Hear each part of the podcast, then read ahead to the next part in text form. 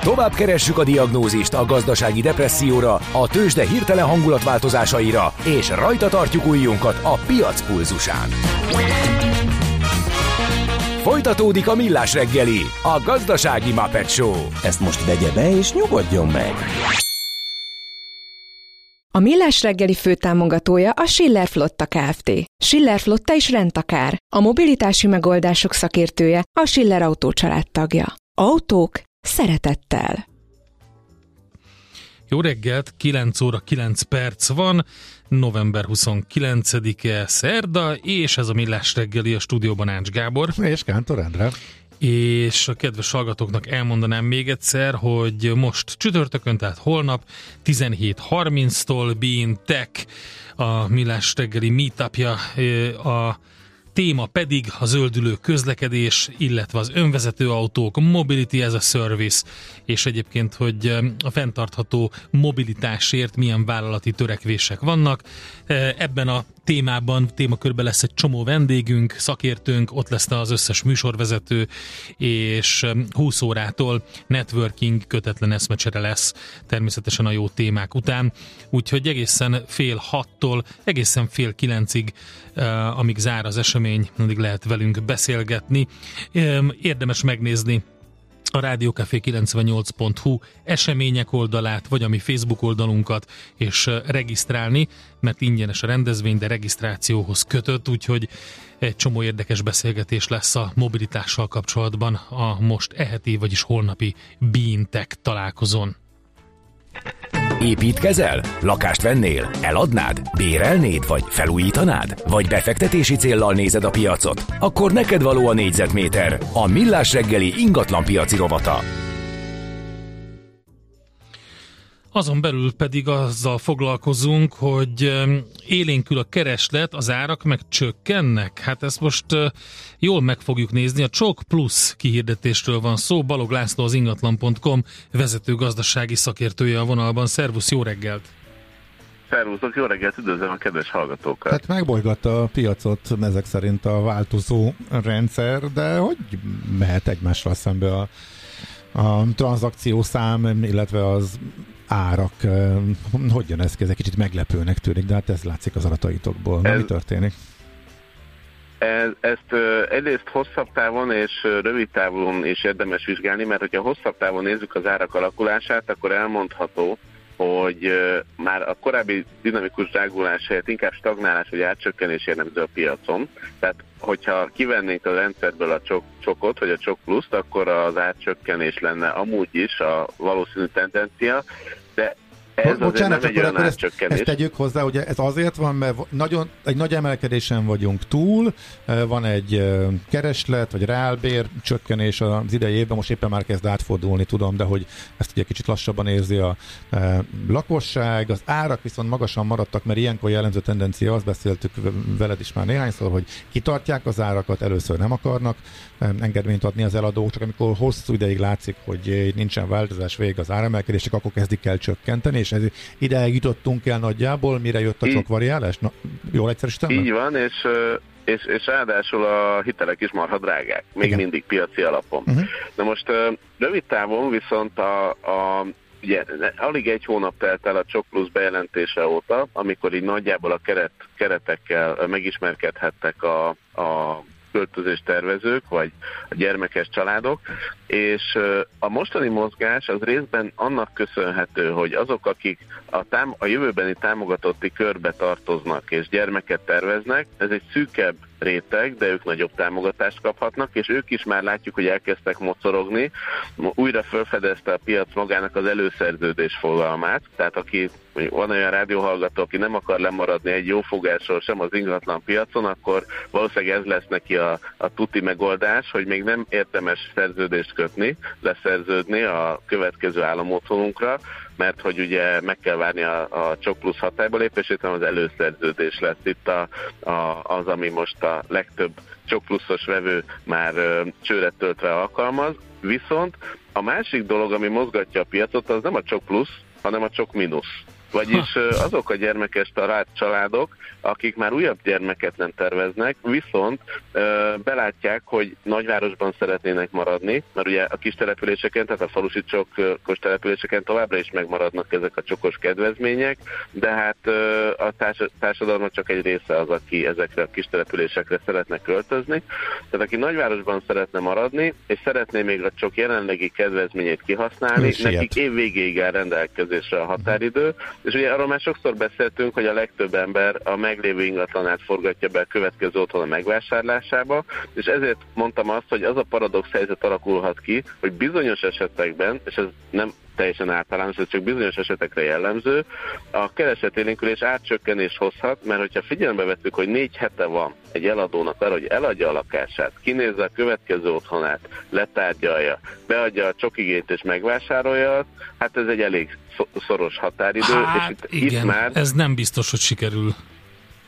Nem biztos, hogy sikerül, de hát azért van az eladóknak, tehát a, aki tovább költözne, ezeknek az eladóknak és a, a jelenlegi elérhető csak kedvezményekre átcsingózik, ott, ott ad egy bizonyos mozgásteret az alkuban az, hogy még ö, igénybe tudja venni a 4%-os illetékkedvezményt. Ha új lakást vásárol, akkor ugye áfa visszaigénylése is lehetősége lesz.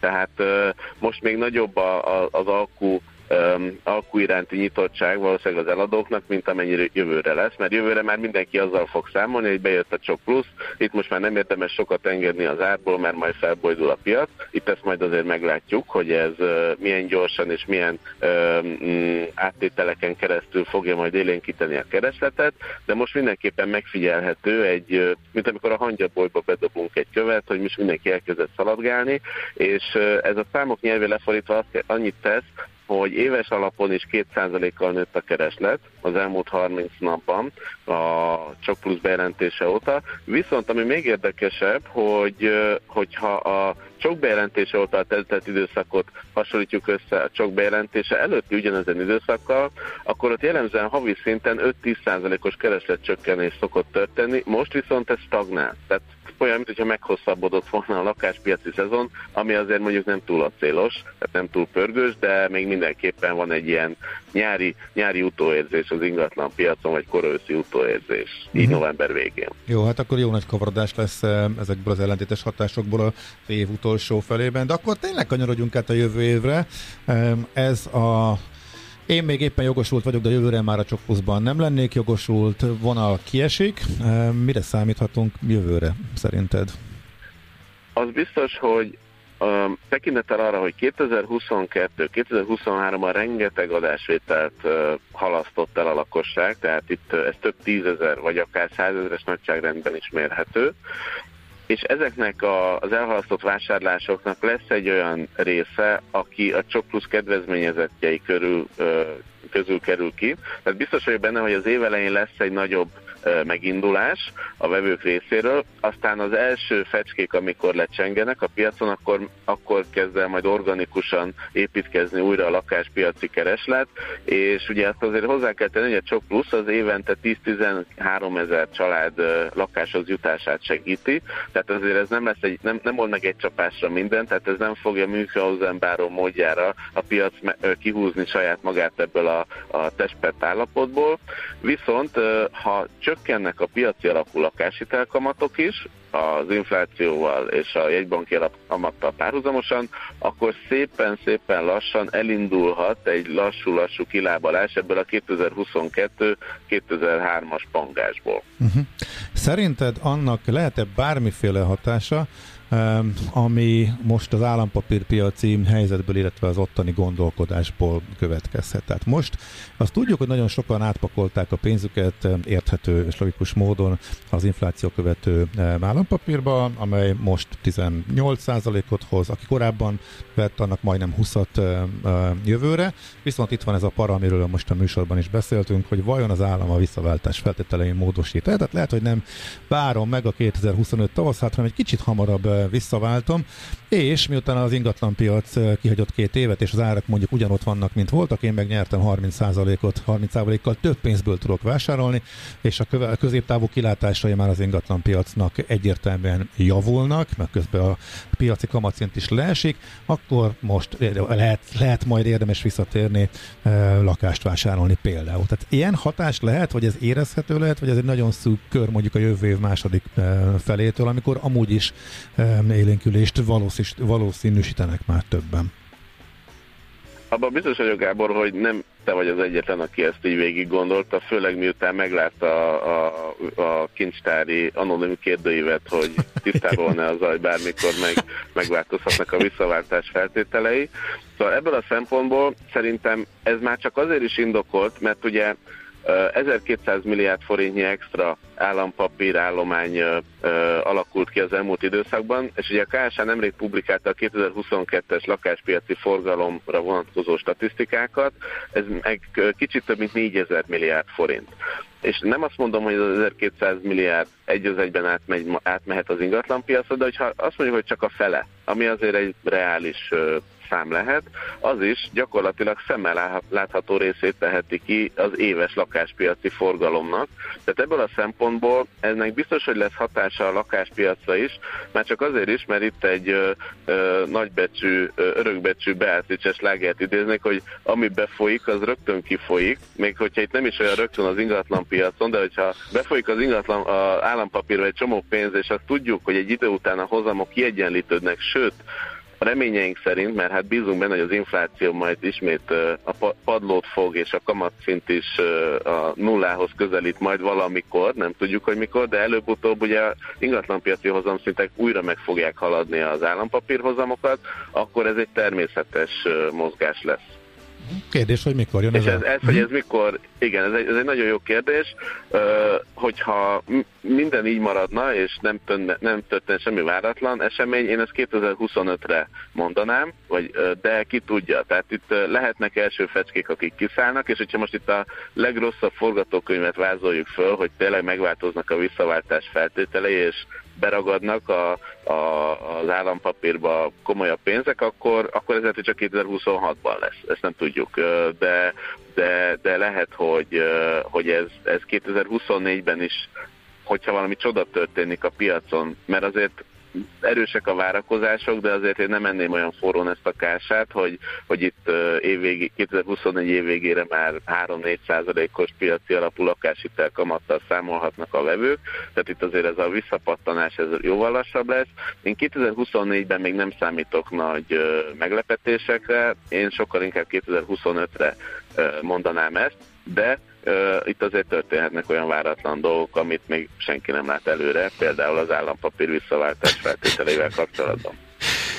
Oké, okay, Laci, okay, köszönjük szépen. szépen. Jó kis stand-up volt itt a végén, volt benne Beatrice, meg utal, utalás erre a jó kis témára, amit feldolgoztunk, de érthető um, a ti szempontotokból. Hát minden, Abszolút. Így van. Főleg. Uh-huh. Köszönjük szépen. Köszönjük szépen az információkat. Köszi, szervusz. Sziasztok. Balog Lászlóval, az ingatlan.com vezető gazdasági szakértőjével beszéltünk a Csok plusz, illetve Csok minusz, ahogy megfogalmazta, hatását elemezte az ingatlan piacra. Négyzetméter. Rálátás az ingatlan piacra a Millás reggeliben. Tőzsdei és pénzügyi hírek első kézből a Rádiókafén, az Equilor befektetési ZRT-től. Equilor, 1990 óta a befektetések szakértője. Sági Balázs, szenior elemző a vonalban. Jó reggelt, szervusz!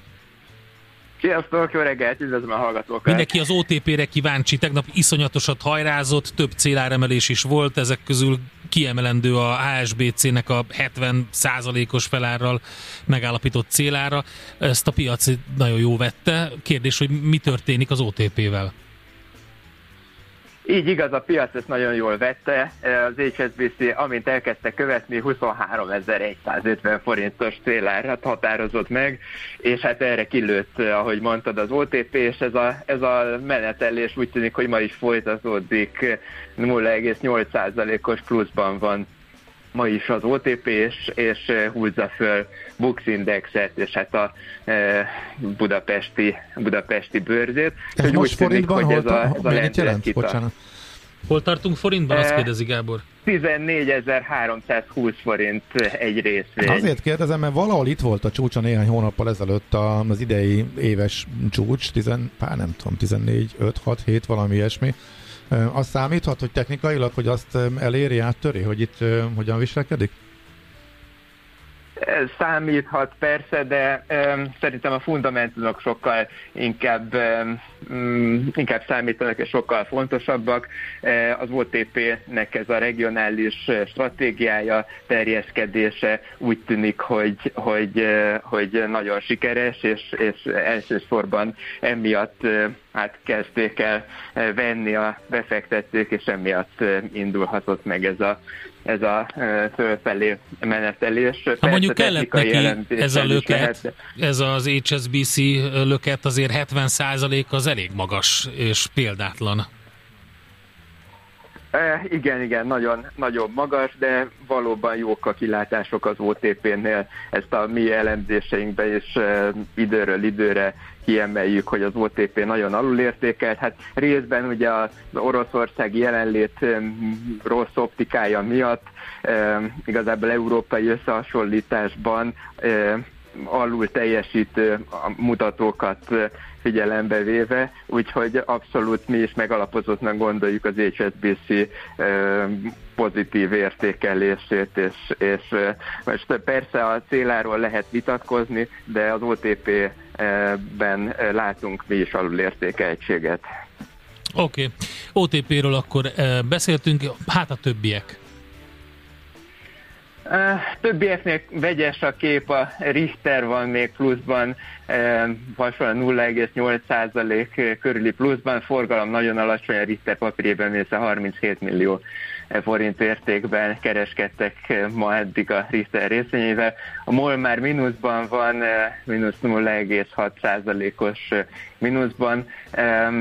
Hát az európai olajipari vállalatokhoz hasonló, hasonló esésben van most a MOL, tehát igazából az európai olaj- és gázipari vállalatokat követi le. Itt is alacsony volt a forgalom, eddig 82 millió forint mindössze, és a Telekom 0,83 százalékos mínuszban ebben a pillanatban, de hát 3 millió forintos forgalommal eddig a mai nap folyamán. Uh-huh. Ez semmiképp nem tekinthető irányadónak, és hát így alakul ki egy 0,42 százalékos plusz a Bux Indexben. Oké, okay, nézzük a forintot, ő mit csinál? Igen, forint változatlanul meglehetősen erős.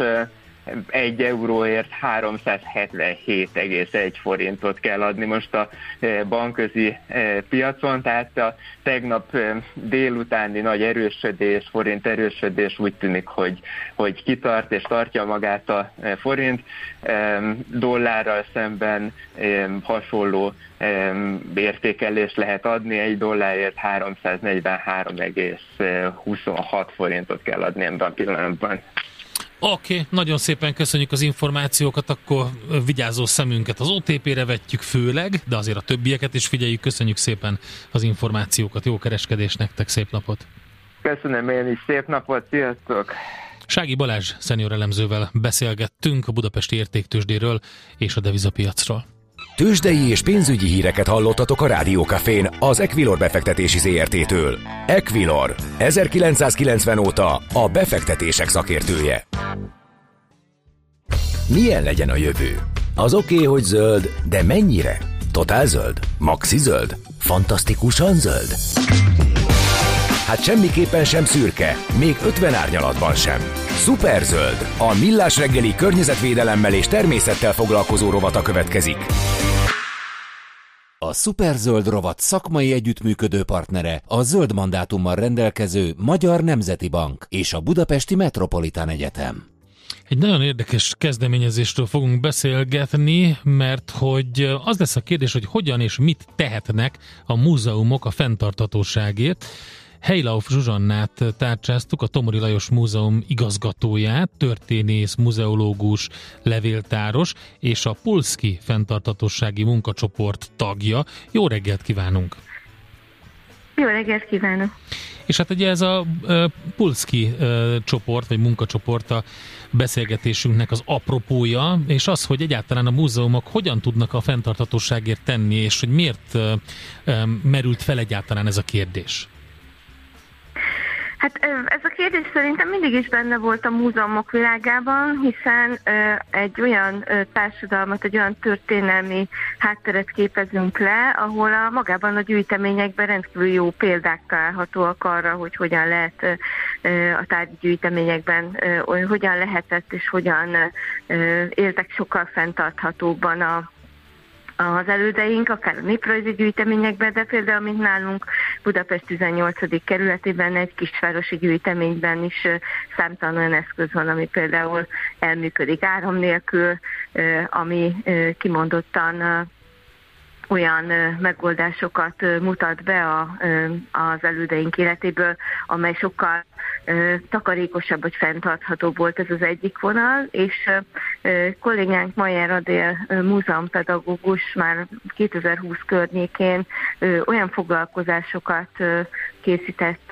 diákoknak, ami ezzel, ezzel foglalkozott, és több más múzeumban is különböző kezdeményezések és elképzelések voltak ebben a témában, és Kiston József a Puszki Társaság, ugye ez a legnagyobb magyarországi múzeológusokat, múzeumi dolgozókat tömörítő szervezet, múzeumandagógiai, tehát felnőtt tanulással foglalkozó munkacsoportjának a vezetője, vagy tagozatának vezetője, és Vásárhelyi Tamás, aki a Természettudományi Múzeumban hát egy példaértékű programot végrehajtott, is ráharapott erre a témára, sőt, hát ugye a bepózók napjától kezdve, tehát a környezetvédelmi projektek egy jó része az, az ő neki már sok évtizedes munkája. Itt igazán az volt az izgalmas, hogy a fenntarthatóság az a környezetvédelemnél is egy kicsit szélesebb téma, és az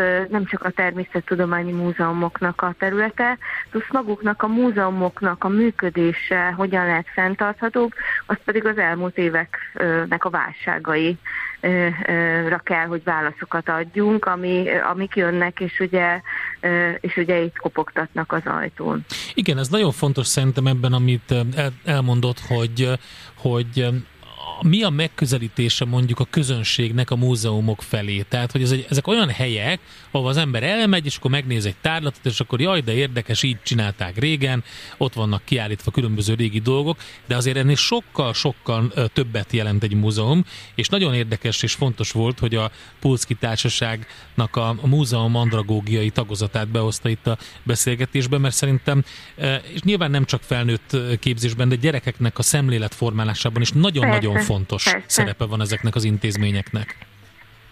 Igen, igen, csak a, a múzeumandagógiának az a fontos, hogy mi magunk is változzunk, és mi uh-huh. magunk is, tehát a múzeumi munkatársak változzanak, és e, ebből a szempontból ez egy érdekes megközelítés. Egyébként a, a, a heti workshop, hiszen rendszeresen azóta is, bocsánat, mondhatom így Jóska, tehát Kriston Vizi József rendszeresen workshopokat, különböző projekteket és megbeszéléseket szervez, illetve felkarolja a múzeumok saját ötleteit, és ezeket az, ezeket az ötleteket egy hogy is mondjam, fősodorba viszi avval, hogy, hogy a tagozat ennek helyet ad. Tehát hogy a múzeumpedagógia úgy hiszem az már egy elfogadott dolog mindenki számára, hogy a gyerekeket, gyerekeknek mit kínálunk. Itt az a fontos, hogy, hogy mondom, belénk is beívódjon, hogy, hogy mi magunk is, tehát a múzeum munkatársai maguk mit tehetnek, és hogy ez egy általános szemlélet,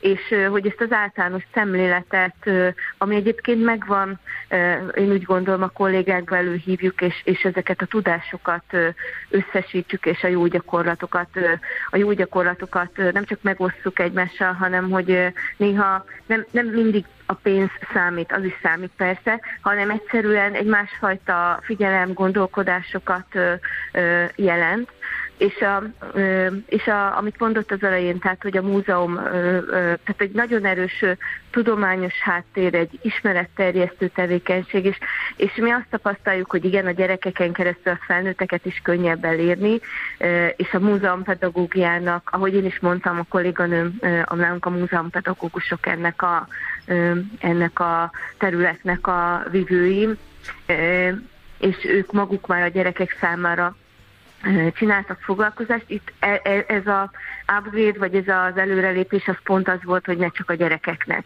hanem magunknak is, és a felnőtt társainknak is vigyünk is e, ez, ezekbe az irányokba, nézzük meg, hogy ki mit és hogyan tud csinálni, és itt nagyon-nagyon széles a skála, hiszen kézikönyv elérhető, már lefordított angliai kézikönyvtől kezdve a belső jó gyakorlatokon át a, a, a, az olyan kiállítások megfogalmazásáig, amikor egy hagyományos képzőművészeti kiállításba is be lehet ezt a témát, a fenntarthatóságot csempészni a tudományos kutatásokon át egészen a múzeumok éjszakai programokig. Plusz a, a múzeum, mint ismeretterjesztő hely, nem csak kiállításokkal operálhat, és én történész, illetve helytörténeti múzeumként azt szoktam múzeumvezetőként azt szoktam mondani, hogy nagyon fontos, hogy a helytörténet és a helyismeret, és hogy ebből áll össze az országismeretünk, az nem csak az épített és az ember által alkotta ö, ö, tudásból és termékekből áll össze, hanem a környezeti, tehát ahogy nagyon erősen befolyással vagyunk a, a, a környezetünkre, a, a természeti környezetünkre, hát erről ugye elég sok minden szól, és hogy ezt beszéljük meg, hogy, hogy mik, mik azok, amiket az elődeinktől például tovább lehet vinni.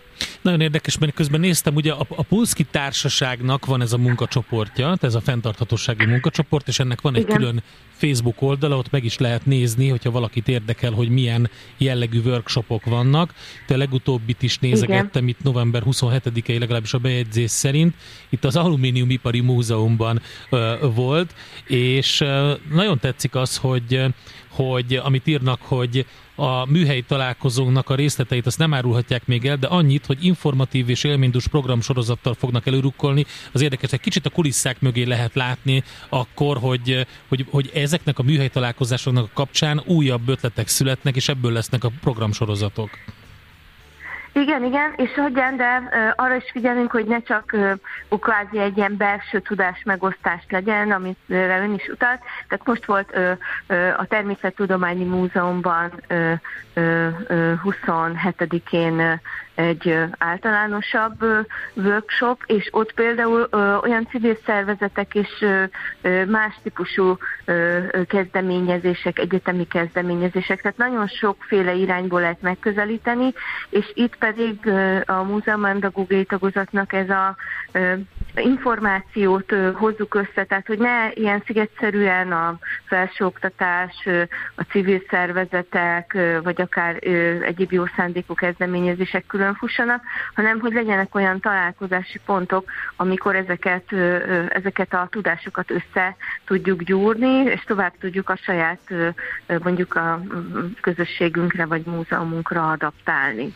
Meg azt, hogy mi, mi, mi, ki, ki mindenkit lehet megmozgatni, mert ahogy mondtam, igen, néha számít a pénz, de néha az, hogy hogyan tudunk megmozgatni embereket egy jó cél érdekében, és ők látják ennek az eredményét, az is hihetetlenül sokat számít, és ez főleg azért nagyon fontos, mert a Pontvásárhelyi Tamás kutatásaiból tudjuk, hogy ez a klíma szkepticizmus vagy a növényvakság, tehát hogy vannak olyan jelenségek már a mai társadalomban, ami azt mutatja, hogy a társadalom egy része számára ez a meghaladt, úgyis jön a, a világ vége című, tehát hogy, hogy nem tudok rajta magam igen. segíteni.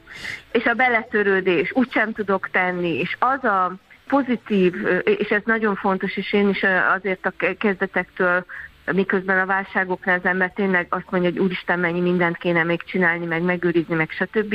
Tehát akár a Covid idején, akár most az, az energia vagy az egyéb válságoknál, hogy a, múlt csak foglalkozunk a saját kis ügyeinkkel. Pont az volt, és a Tamásnak, a Vásárai Tamásnak, a, ö, ö, meg Jóskának az első ilyen hívó mondatai, hogy tegyünk már érte, hát most itt ülünk és várjuk a, a, a rosszat, vagy a saját, a saját környezetünkben, hiszen egy múzeumnak azért mindig egy adott település, vagy egy adott kör, egy sokkal szélesebb elérése van, hogy, hogy, hogy vigyük ki ezt a tudást, és, és, és próbáljunk pozitív célokat találni, hiszen van, lehet, lehet találni, és valahol el kell indulni. Tehát mindenki Persze. arra vár, hogy a másik csináljon valami, valamit, akkor, akkor az egy elég hosszú folyamat, illetve egy elég lehetetlen folyamat lesz. Hát ezeket a projekteket és az összes információt azt szerencsére jól dokumentálták, és át lehet nézni magyarmúzeumok.hu-n, meg a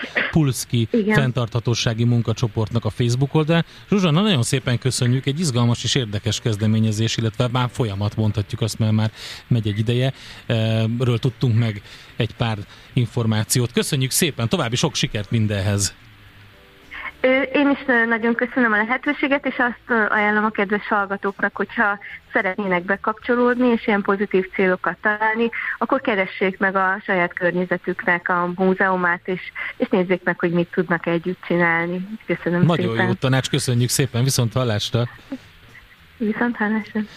Heilav Zsuzsannával beszélgettünk a Tomori Lajos Múzeum igazgatójával, történész múzeológus, levéltáros és a Pulszki fenntarthatósági munkacsoport tagja ő.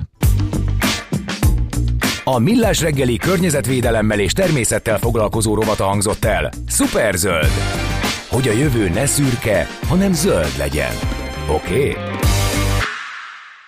A Superzöld rovat szakmai együttműködő partnere a zöld mandátummal rendelkező Magyar Nemzeti Bank és a Budapesti Metropolitán Egyetem. Én is felkaptam a fejem erre a Dead South-ra, hogy mondom, ja. hogy, hogy mi van? Um, az van, most... hogy már bejelentették június 6 csütörtök Magyarország legnagyobb szabadtéri koncert területén, koncert szórakozó helyén, a Budapest Parkban lesz. Ugye a két teltházas koncertet adtak már Budapesten korábban. Ez kisebb helyen. Kisebb helyen, mm. és most a progresszív bluegrass, a sötét humor és a western romantika találkozik ott. Azért is mondom, mert biztos, hogy el fognak fogyni hamar a jegyek, legalábbis azt látni. Hát a parkban lesz azért az elég Hát nagy. nagy, de azért jó, hogyha az ember, mm-hmm. igen, igen, így van, és a, a Supporting Act is jó, um, Corb Lund nevű fazon jön, aki egy, egy igazi uh, albertai, kanadai um, ilyen western gyerek, de nagyon érdekes stílusban énekel, úgyhogy ő lesz a, az előzenekar. Uh, igen, bújtatott Dead South nap volt.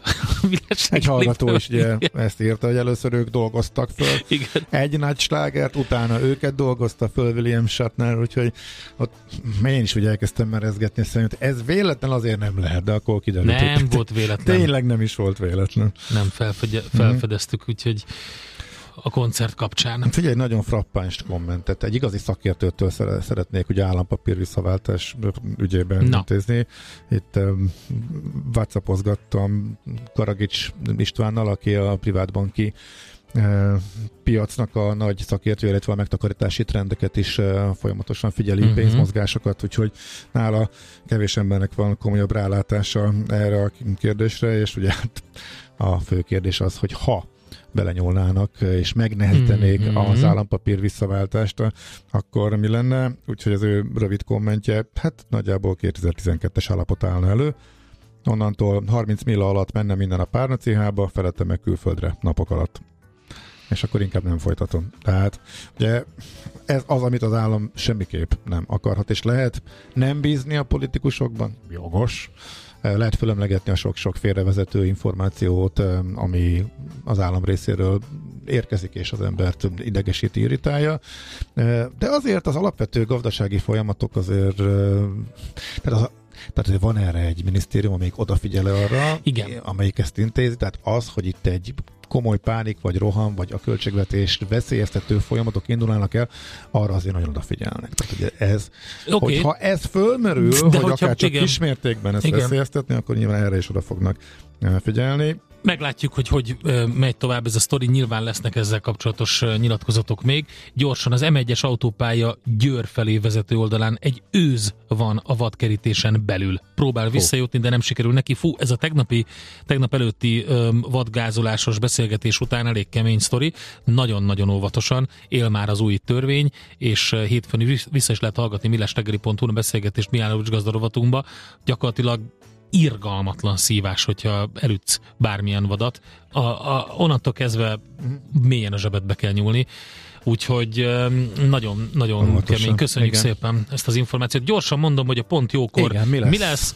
Jön... Marian beteg, még mindig jobbulást kívánunk Igen. neki, ismétlés lesz, rögtön elmondjuk, hogy miről. Buda Anna Mária, a Stelló Gábor evangélikus szeretett szolgált intézményvezetője a nap embere, és vele lesz beszélgetés az időskori demencia egyéni életsorsok és társadalmi ellátórendszerek számára egyaránt kihívást jelent. Erről szól az a beszélgetés. Gazda Bence pedig a Budapest Klezmer Band hegedűse, énekese jön az életünk dolgaiba, akivel már a hagyományá vált újévi koncert kapcsán beszélgetett Marian, a nem is túl távoli jövő egyik programja, de egyébként az is szóba kerül, hogy hogyan szegődött a zenekarhoz 20 éve, amikor is lecserélte a klasszikusokat, és egyedi zenét keresve talált rá a klezmerre. Tehát ők a vendégei Mariannak pont jókor, miutánunk. Mi köszönjük szépen a figyelmet, holnap jövünk természetesen Millás reggelivel, 6 órától már be lehet kapcsolódni nagy vizitre, aztán utána 6.30-tól élőben itt lesz a két műsorvezető, Gete Balázs és Kántor Endre. Úgyhogy Úgyhogy velünk találkozhatok holnap. És, és ne felejtsétek, Be in Tech holnap délután fél hattól. Ingyenes a program, de regisztrációhoz kötött. Érdemes megnézni a Rádiókafé oldalán, vagy a mi Facebook oldalunkon. Be in Tech, a mobilitásról lesz szó, tehát nagyon-nagyon fontos téma, tök jó szakértőkkel, mind a négy műsorvezetővel. Gyertek oda is!